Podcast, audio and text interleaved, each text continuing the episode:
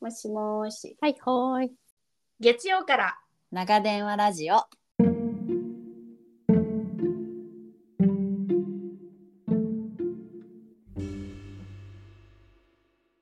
ようやく寝かしつけを終え、今日も一日自分お疲れ様。最近のあれこれを誰かに聞いてほしいなって思う時ありませんか？旦那でもなく家族でもなくママ友でもなく地球の裏側にいる親友との電話ギリ昭和生まれ、ゆとり育ち、出会って30年の共通の価値観を持っている私たち。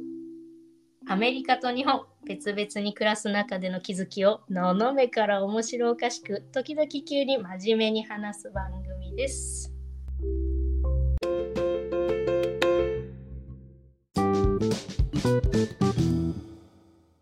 はい。キャリアとママと、それから私、みんな違ってみんないい。今回のゲストは、えー、Excuse me, マキオの YouTube、そして You Know Me のポッドキャストで、えー皆さんご存知の方も多いかもしれません。マキオさんと旦那さんのショーンさんにお越しいただきました。よろしくお願いいたします。よろしくお願いします。。よろしくお願いします。よろしくお願いします。ご夫婦でゲストにいらっしゃるっていうのは、はじめ、はじめましてなので。ね初めてです多分だね。はい。男性もあんまりいないですよね。そうですね。そうですね。豪華ですねすごい。そうですね。お初ですね。初や初です。よろしくお願いします。しくお願いします。よろしくお願いしますじゃあ、あの、早速ですが、自己紹介を伺ってもよろしいですか？はい、わかりました。はい、えっと、私、マキオと申しまして、えっと、以前まではアメリカのダラスというところに住んでたんですけれども、今ちょっと長期で、えっと、台湾の方に今今は住んでおります。で、私はあの YouTube とか、ポッドキャストとか、まあ、いろんなメディア媒体を使って、まあ、本当に自分の生活とか Vlog とかアップしてるんですけれども、まあ、今回はポッドキャストということで、あの、ゆのみポッドキャストの方も運営しております。よろしくお願いします。え、私はただ隣にいるあ旦那さんです。名前は？あ、ショーンと申します。あ すみません。名前は？すごい。マキオさんの名前はっていうのすごい素敵でした。い。はい、ショーンさんです。ショーンさんよろです。しくお願いします。いつもこんな感じでよろしくお願いしますよろしくお願いしよろします。くお願いしおまいします。もう YouTube も、ポッドキャストの方も、私はなんかすごい有名人に来ていただいてる感じで、なんかドキドキしてるんですけど。そう、やれるものはやっとけぐらいの感じで、とりあえず幅広くうんうんうんうんやってるだけで、まあ、浅く広くやらせてもらってます。言い す方がごいいや、素敵です。本当に。本当に 素敵です。あの、あれなんですね。今は台湾にいらっしゃるんですね。そうなんです。あの、もともとはダラスだったんですけど、まあうんうん、今、主人がうん、まあ、台湾ニーズアメリカンっていうやつで、やつでというか、やつでして。そうなんです。あの、ご両親が台湾人ですけれども、まあ、夫自身はアメリカで育ったっていううんうんうんルーツなんですけれども、まあ、その関係でちょっと仕事とかがあるので、今今ちょっと台湾に、えー戻ってきてまして、もうすぐ1年経つかなっていう感じでおります。で、もうちょっとしてからまた一応いずれはダラスに戻るっていう予定ではおります。うん、そうなんですね。台湾はどうですか？ダラスと比べてどっちが住みやすいとか、やっぱりダラスの方がいいなとか、やあ実は台湾うん意外といいかも？とか、ありますか？そうですね。やっぱりね、日本と地理的に近いので、その環境とかは日本にすごい近いですよね。食べ物とかもやっぱり日本人好みのもの多いし、あと物も実際日本からすごいたくさん入ってきてるから、そういう衣食住で言えば本当に日本と変わらない生活ができてるかなって気がするので、そこは楽なんですけども、やっぱりアメリカの、まあ、よく言われる自由さとか、その多様性もありますし、なんかそういうところやっぱりアメリカならではっていうのもあるので、そっちもいいなとも思いますし、まあ、どっちもどっちっていう感じかな。どっちも。ですが、どうですか？そうですね。まあ、どっちがいいとは言いづらいところはあるのかもしれないですね。なるほどな。どうですか、ショーンさんは？便利さは間違いなく台湾ですね。ああ、そうあなんですね。アメリカは悩悩み、昼ご飯の悩みはうん。ない。なんか、あ、今回は何しようかなと言ったら、3, 3箇所しかない。台湾は逆に10箇所、20箇所もあるからな悩む、どっちにしようかなという。へー。そうなんですね。ちなみに一番のお気に入りのランチは何ですか？台湾でですか？はい。でうーん、なんだろうね、いっぱいありすぎてう困っわちゃうけど、あの、私はワンタン麺とか、あの、すごい素朴で好きですね。ー日本人あ、なるほど、そういうお食事になるんですね。うわ、美味しそう。そうですね。そう。で、なんかあの、やっぱり食べ物が安いんですよ。なんか日用雑貨とかは、そなあんま正直あんまり日本と物価も変わんなくなってきてるんですけど、食べ物に関してはやっぱり日本より全然安くって、うんで、やっぱり外外食文化で、うんうん例えば一人暮らしの人なんか一人暮らし用の家にはまずキッチンがないんですね。へーみんなそうなんですえーね。そうなんですね。そう、それぐらい外で食べるのが普通なので、なんか大体みんなね、お昼も外で食べますね。料理できない人がいるんです。そう、料理できる人いっぱいいるけどね。そうなんですねそうなんですね。へえあの今思い出しました。あの十数年前に台湾に旅行に行きました私。私もです。行きましでた？大学の時に。ねえすっごくご飯が美味しくって確かなんか、有名な小籠包屋さんがあるんですよね。ディンタイフォンでしょ？私もそこが覚えている。に行ったり、えっとマンゴーのふわふわのかき氷食べたり。そう。あとなんか9分、9分ですよね。の方まで行って、すごく街並みが素敵なんですよね。あの、独そうですね。特なというか、うん、街並みで、そう、そこに行ったりとかして楽しかったなっていうのを今思い出しました、そういえば。ねじゃあもう王道のコースですね。台湾の。そうですね。きっと王道、もう本当に一番 旅行会社が売り出したようなコースです。そうそうそう。う んそんな感じですね。同じコースで足のマッサージとかも連れて行かれた覚えがあります。そうそうそうそう。そうなんですよ。ねだから、日本からは本当近いので、で、時差も1時間だし、うんあと、やっぱりこ子連れとかもすごい、あの、過ごしやすいっていうのもあるので、本当日本のね、観光客、まあ来てるんですけど、全然もっとあの来てほしいなっていうふうに思いますね。そうなんですね。うわーなんかまた行きたくなっちゃったな。ぜひ。ぜひ行きます。すすごい。そうなんです。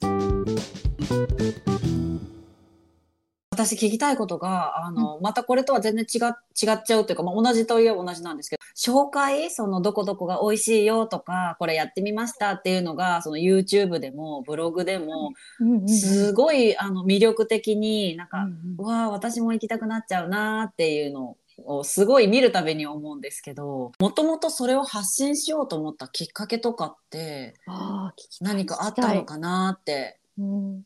そうですね。きっかけは、すごい大元のきっかけは、あの、これ、アメリカに、あの、移った人大体通る道なんですけど、まずグリーンカードが来ないじゃないですか。で、私もグリーンカードを待ってる期間がずっとあって、で、ちょっとコロナの関係ですごい全然来なかったんですよね。で、まあ仕事もできないし、なんかすることもなくて、そこからまずその、暇だからっていうので時間が余ってるから YouTube 始めようかみたいな感じでうん始めてったのがきっかけだったんですけれども、なんかそれより前からも結構その、食事どころ探すのとか、結構そういうリサーチ系が好きで、ほぼ趣味みたいな感じで、前々から何かこう発信して誰かのお役に立てるならって感じで、アメリカの前も一時台湾に住んでたことがあったんですけれども、その時から結構そういう発信系はいろいろやってたんですよね。だからなんかそういうのがずっとやりたかったって感じですかね。へそうなんですね。すごい。お好きなんですね。いろんなのをリサーチして皆さんに紹介っていうのが。へーあとすいませんそうな。ですよあの、うん不便、なんていうんですかね。あの、勉強不足ですいませんが、グリーンカードについて教えてください。すいません、グリーンカードと。は何でしょうか？ごめんなさい。グリーンカードって、アメリカに住むための、まあ、うん日本語で言うと居留証みたいな感じになるんですけれどもど。あの結婚した方とか、まあ、仕事もそうですけれども、あの合法的に住むためにはビザというものがないとうんうんうん。住めないので、で、大体結アメリカ人と結婚した方は、その居留証、あグリーンカードというものが、えっと、発行されるまで、今どうなんだろう。今1年ぐらいなのかな、まあ、平均的に結構かかってしまうんですよね。で、それが出されるまでは、その結局何もできない。仕事がまずできないっていうのが前提なので、まあ、大体の人が時間を持て余してるっていうのが あるんですよ。だから、アメリカ人と結婚した人は大体この道を通ってるかと思います。なるほど。それに1年もかかるんですか？そうね私たち1年以上かかっ、1年半とかね、かかっちゃったんで、へちょうどコロナ禍も入ってた。そうなんですよ。コローナのなるほ。ど。もういろんなものがストップしてましたもんね、あの時は。そうなんですよ。かじゃあそれはもういつ来るかなってもうポスト開いて待つぐらいの感じなんですか？いや、ほんと来るかそんな感じ。しかも追い出されるし直前もあったよね。そうなん追いです。出される？不法滞在ですると。そうなんかちょっと私たち、いろんなミス、ミスというか、何だったのかな？結局よくわからないんですけど、一応弁護士を使っていろいろ申請したはずだったんですけれども、何かが不足していたみたいで、なんか、う申請の途中で一回アメリカ政府からお手紙が来て、あの、これ許可でき、このままでは許可できません。あの、30日以内に アメリカを出てくださいっていうお手紙が来て、やだやだやだ。やだやだやだ。強制退去。みたいな。えー超怖いと思って、でもまあ一応弁護士さんがいたので、あの相談したら、もう一回その再提出みたいな手順を踏めたので、あの大丈夫だったんですけれども、そういうこともあるのでね、怖いですよね。もう書類なくされるとかも私の場合ありました。ありました？絶対送ってるはずなのに届いてませんって言われて。行政側？が行政側がなくすの？そう。な、ないですよって。いや、同じセットで送ってるのに、1、2、3、4、6があってなぜ5がない？それはあなたのせいでしょっていう感ああなるほど。えー、ええ ええだなそれは。さすが自由の国アメリカ。本当ですね。な。いたもん勝ちだ。じ。うんええなかなかそれはスリル満点なあれですねスタートでしたね。いろいろありますよね。郵便局もね、届ちゃんと届けてくれるかわかんないですしね。やだもう郵便局は届けて。郵便局でなくしたこと、なくなったこともあります。うん、よく聞きますよね。ううん。ん、パスポートを息子の長男のパスポートを日本に帰国するのに変えてて、うん。そしたらスペルが違ったんですよ。3文字なのに。うん、三文字なのにスペルが違った。3文字のスペルなのにスペルが違って届いて、うん。えおかしいって言ってあのうん。速達で、うん。えっとい郵便局で送ったら途中からトラッキングが途絶えるっていう。やだトラッキングの意味ない。本当だ。え一応終えるというシステムはあるのね。その一応終えるというそうそうそう番号。で多分つ、うん追跡日本もと同じように追跡番号っていうのがあって、うんけどその追跡番号があと2週間以上同じところでずっと止まってるみたいになってしまってでえ？パスポートだし未成年だしマネージャーとその関わった人の名前全員くれこちらはこちらで勝負しますみたいな話をしたら次の日に届けられたっていうああったん何じゃ。んね。なんかあったんじゃん。なんかあるある話だね。うん、いたもん勝ちなんですよ。そうな。んですよもうみんな仕事して。そう。本当にだから日本みたいにちゃんと届くのって素晴らしいですよ。ね。本当郵ね便局とか大和さんとか本当にすごいと思いますよね。なるほど。うな。なるほどな。なのに日本ではいうその大和とかそのうん佐川とかが、うんこの時間に届けてって言ったのに5分遅れたって言ってクレームになりますからね。そうそうそうそう。ひどいよ。厳しいよ。厳しいですよ。うん厳しいけれどもねそれだけの制度。置き配とかでうんうん。床に置きっぱなしにしたからなんか怒るとかね、よく聞きますけどね。でも床に置くぐらい届くだだからいいじゃんとかって思いますけどね。そう届いてるじゃん。ポンってな投げてお置いてかれますよね、アメリカうんうんうんアマゾンの全然あ袋りますみたいな、ポーンって。うん破れてたりとか全然ありますよ。あれは隣のアパートに投げるとか。うんあ あります。ありますやだやだもうなるほどな。面白いな。アメリカ、面白いですね。うん日々戦いですね。ですねでも慣れます、慣れます。それが普通って。な慣れますよね。うんうん。こんなもんか。そうですね。そんそんなもんかってなりますよね。うんなるほどな。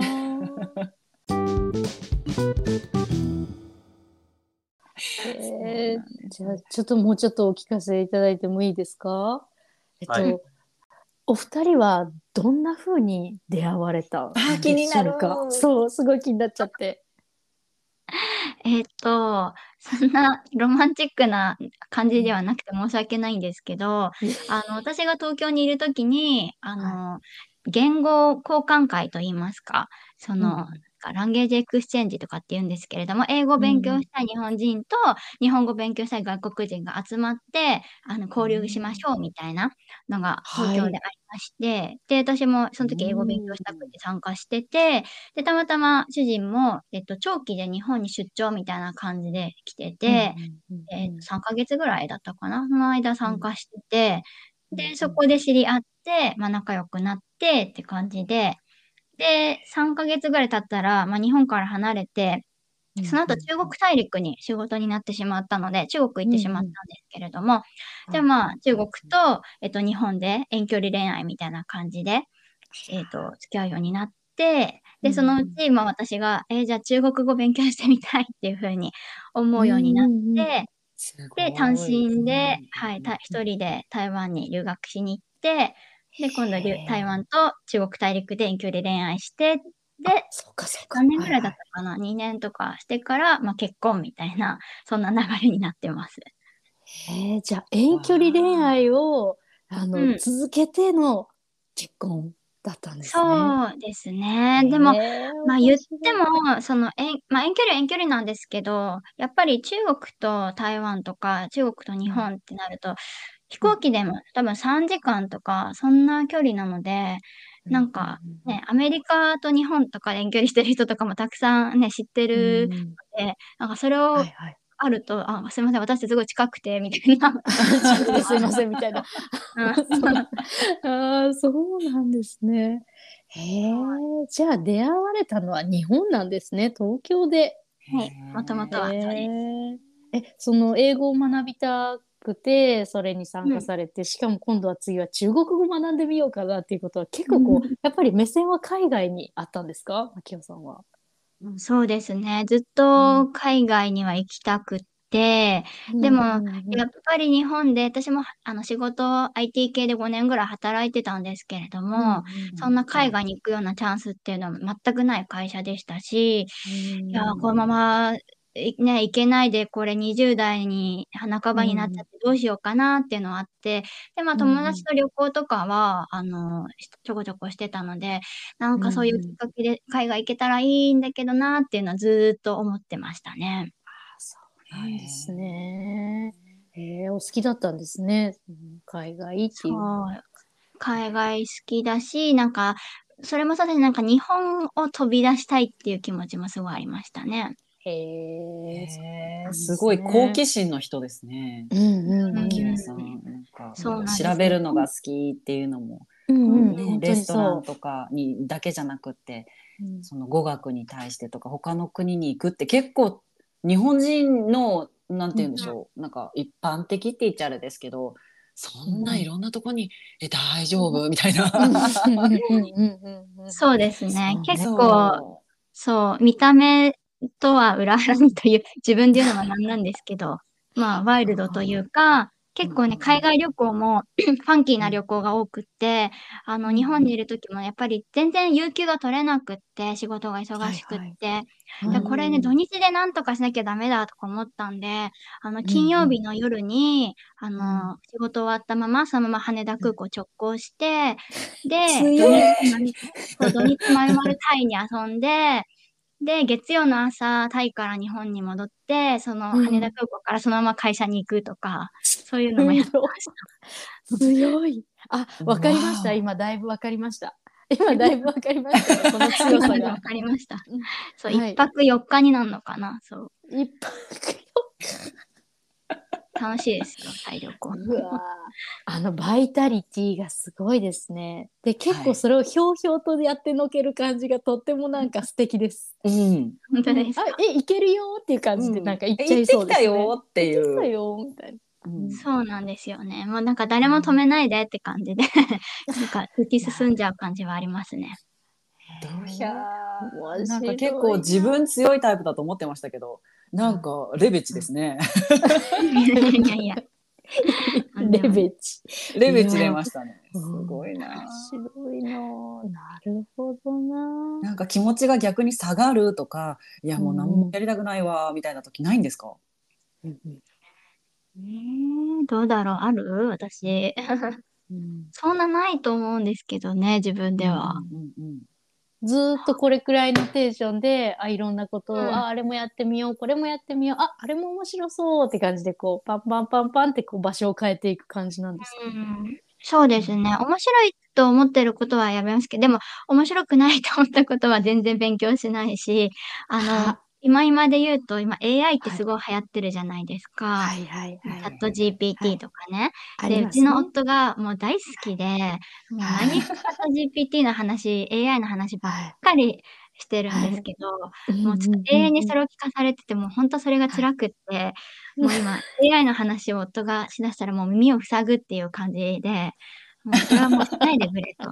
あのもう、聞き飽きたみたいな。っていうのをはい、やってます。はい。うんですね。詳細聞いてらっしゃいますか？お隣で 耳を塞がれてしまうんですね。あでも、また行ってしまうんですよ。ねねしてるって感じで。うん面白い。したくないと分かってるんだけれど。ちょっと聞いてよみたいな。うんちょっと一言言わせてくれ。そうそうそうそうそうそう。語らせてくれ。そうそうなるほどな。興味ないぞって思ったら、プッとこう閉じるわけですね。うん興味ないことはもうとことん興味ないですようね。んわかります。わかる。すごいわかります。わかります。はいうんうんうんなんですね面白いな。面白い。そういう面白いことを探すアンテナがうんうんすごいうん敏感っていうことですよね。うんなんかなかなか自分の好きを見つけるのが難しいとか、なかなか自分が何が好きなんだろうっていうのを迷っちゃう人もうんうんうん。ね、いる多い。いる、ううん。ん、と思うんですけど、自分の好きがもうはっきりこう、うん。これ来た！みたいな感じで、よし行くっていうそう。うん。ね。ですかね。なんかもう自分ではあんまりわかんないですけど、でもなんか検索魔というか、なんかうん何でも調べたいなと思ったこととか、うんうん、興味があるってなると、なんかずーっとネットにへばりついて、これはどういう意味でとかってずっとなんか調べ、調べ好きではありますね。そうなんへですね。えー正直言言うと、本当に薪を、あの、ファンがあるんですねうん。そう、この店は怪しすぎる。これは絶対ないわ。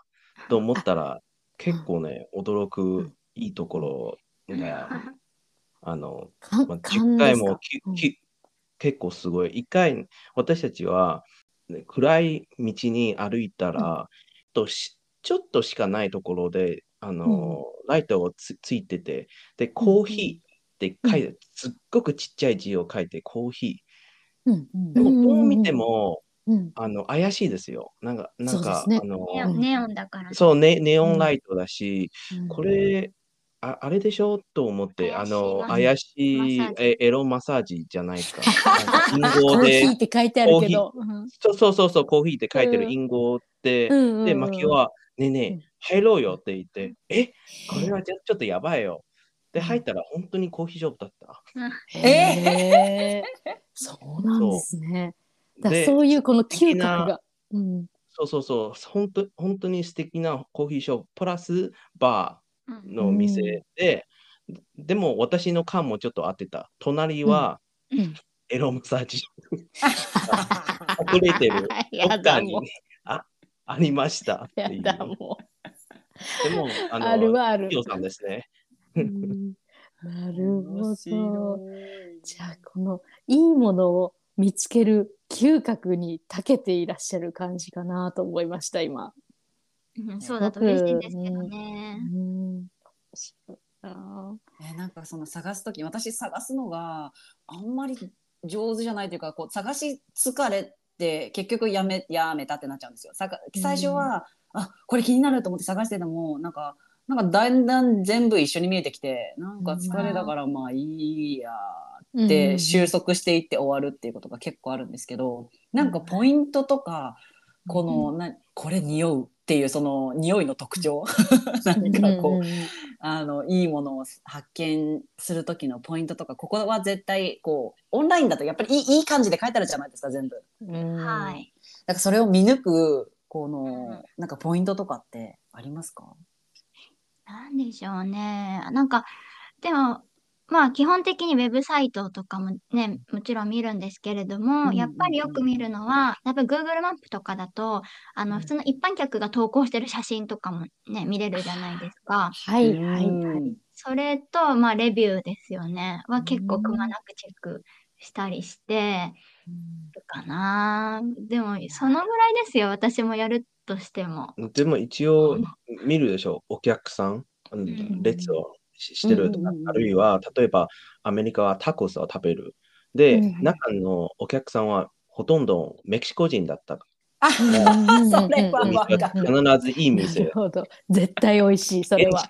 そうそうそうそう。もしこの店、例えばこの中華レストランは、あの、アメリカ人の方が多かったら、ちょっとやばいかもしれない。ちょっと違うかも。うん、ちょっとアメリカナイズされてるのかな。うん うんなるほどな。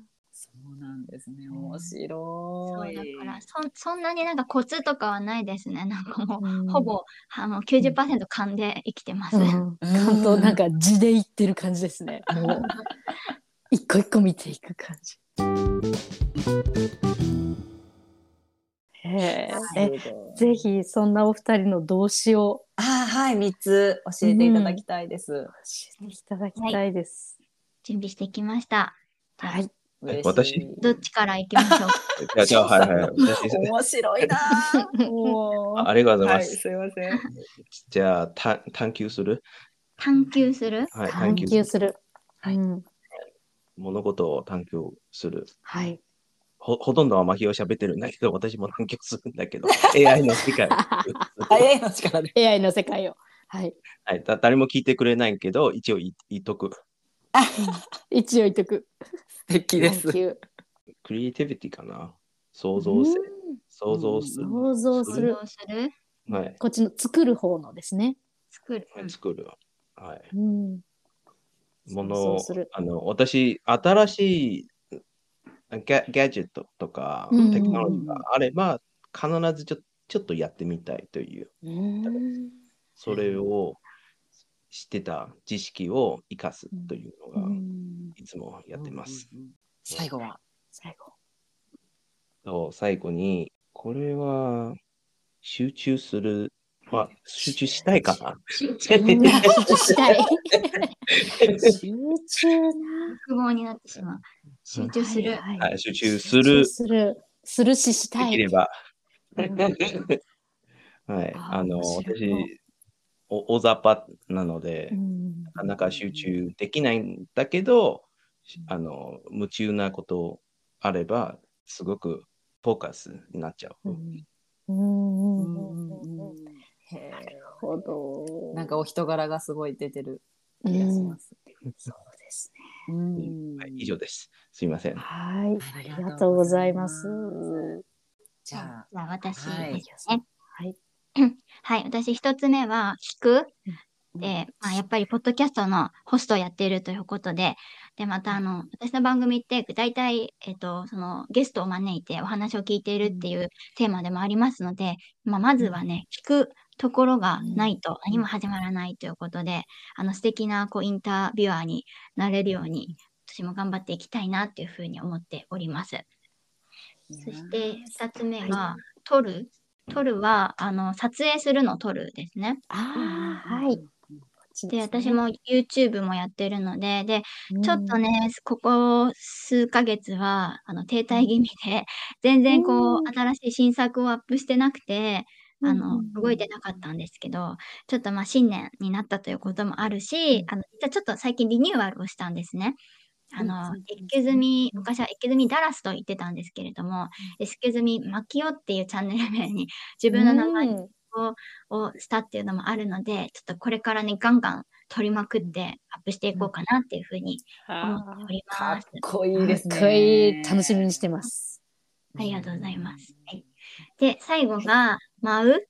その、舞うっていうのは、踊る舞うですね。ああ、こっちの舞うですね。はい。そうです。私、あの、うんダンスが好きでずっとやってるんですけれども、特にへあのクラシカルバレエエが一番あやってたものなんですけどもあ、、はい。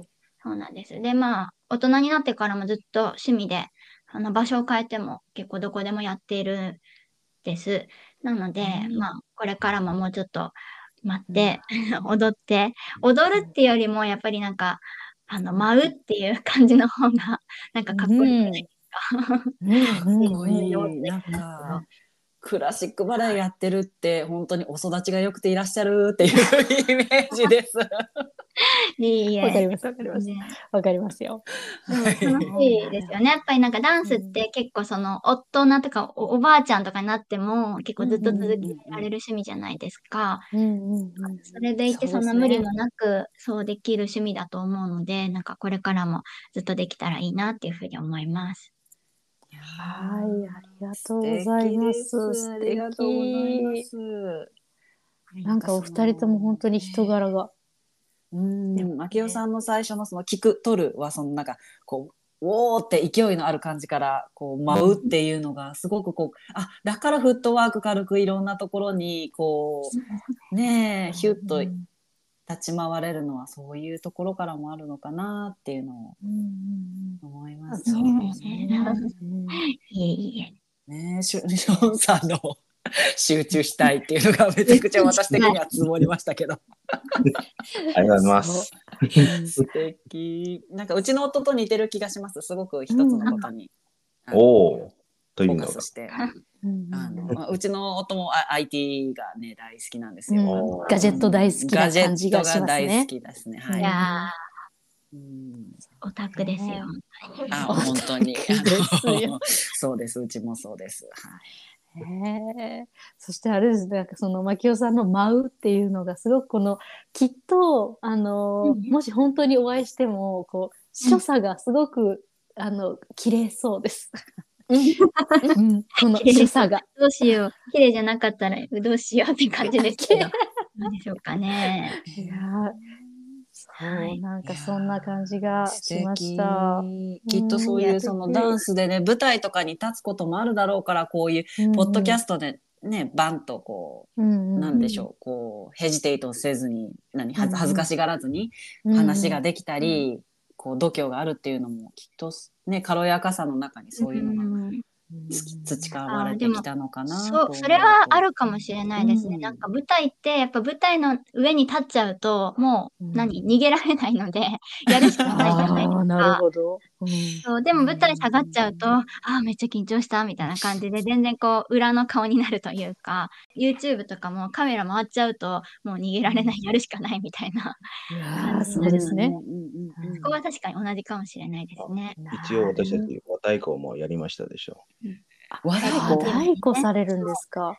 そう、だあの、ダラスに住んでた時は太鼓チームに入って、あの、なんか日本のお祭りとか、レストランが開業オープンの時とかは演奏してました。うわーへー面白い。結構このショーの方ですね。かなりこう 見見られる言わ言われてみれば、うん、うん、そうですね。素敵素敵。すごい素敵そうなんですね。なんか今後こういう風にやっていきたい、挑戦したいっていうことってあったりしますか？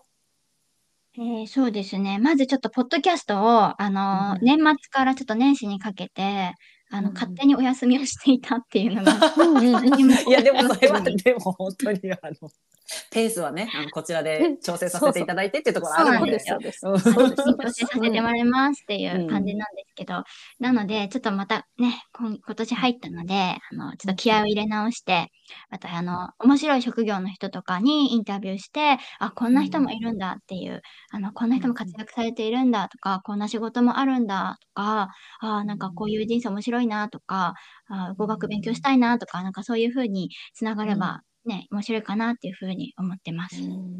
私、あの、湯飲みのその、ポッドキャストで面白かったのが、あの、うんあスピアハンターの方。はいはいはい。うちのお隣さんも、あの、アクアマンなんですよ。あの、も、森ですか海で、こう、そうですね狩りをする人、うん狩りをする人っていうか、し趣味なんですよね。お隣うちのお隣さんは趣味なんですけど、うんそれをそ職業としてやってらっしゃる。そうみたいですね。はい。女性ね、なんですけど、しかも女性女性で。はい。で結婚式も海の中でやったって、うん。ね、ポッドキャストの中でおっしゃられてたので、はい。えー、リアルなアクアマンここにもいると思って。本当だ。面こんな白い。職業がね、あると思う。すごいいろんな職業。うんえー、もう見てみます。楽しみにしてます。ありがとうございす。ます。ありがとうございます。ショーンさんは何か今年やうんやってみたいこととかありますか？私、えーっと、じゃあちっちゃい映画を作ってみたいかな。おえー想像する AI で。AI で。AI ではい。面白い。3分でできればいいかな。3分。えー、面白い。今も、今、いいや、い今もあるんだけど、やっぱりちょちょっとよよくない。クオリティクオリテがね。ィはね。なるほままだ、ど。あの、ホラー映画を作ったんだけど、え？えー、ホラーなんですね。3分でフォロー映画。えまあそういうまだ満足いってないとようなトレーラートレーラーみたいな感じで、ちうんょっと作ればいいかなと思う。はいへいろんな白いしてる技術。楽しみですね。そうえ、それは一体完成したらどこで見られるんですか？もしかしてこのうんどこに見られるの You- マ YouTube キオさんのあれで今もあります。全然違うから。私とマキオの作ってるものは全然違うから、引くかもしれない。引くかもしれないですね。もしよかったら教えてくださいね。その URL を。うんうんうんうんうん送ります。はい今はまだちょっとバタバタって感じで。はい。いや、ね面白い。いや、ありがとうございまありした。がとうございました。はい、最後に伝えたいとかじゃあ、あの、私たちのポッドキャスト、えー、ゆのみ、あの、いろんな方にインタビューしておりますので、ぜひ聞いていただければ嬉しいです。はい。ありがとうござはいいます。あ、YouTube とかは大丈夫ですか？YouTube もやってる。笑っちゃったないですけど。はい。エッケズミマキオも、はい、ご覧いただければ嬉しいです。はい。ぜはい、ひありがとうございます。はい私もぜひもろもろね、詳細は概要の方に、はいはい、あります。貼りますので、はい、ぜひそちらから聞いていただけたらと思います。はい。はい。ありがとうございました。はい、あの、翔さん、はいまきおさん、ありがとうございました。はい、ありがとうございました。あ、こちらこそです。ありがとうごありがとうございざいます。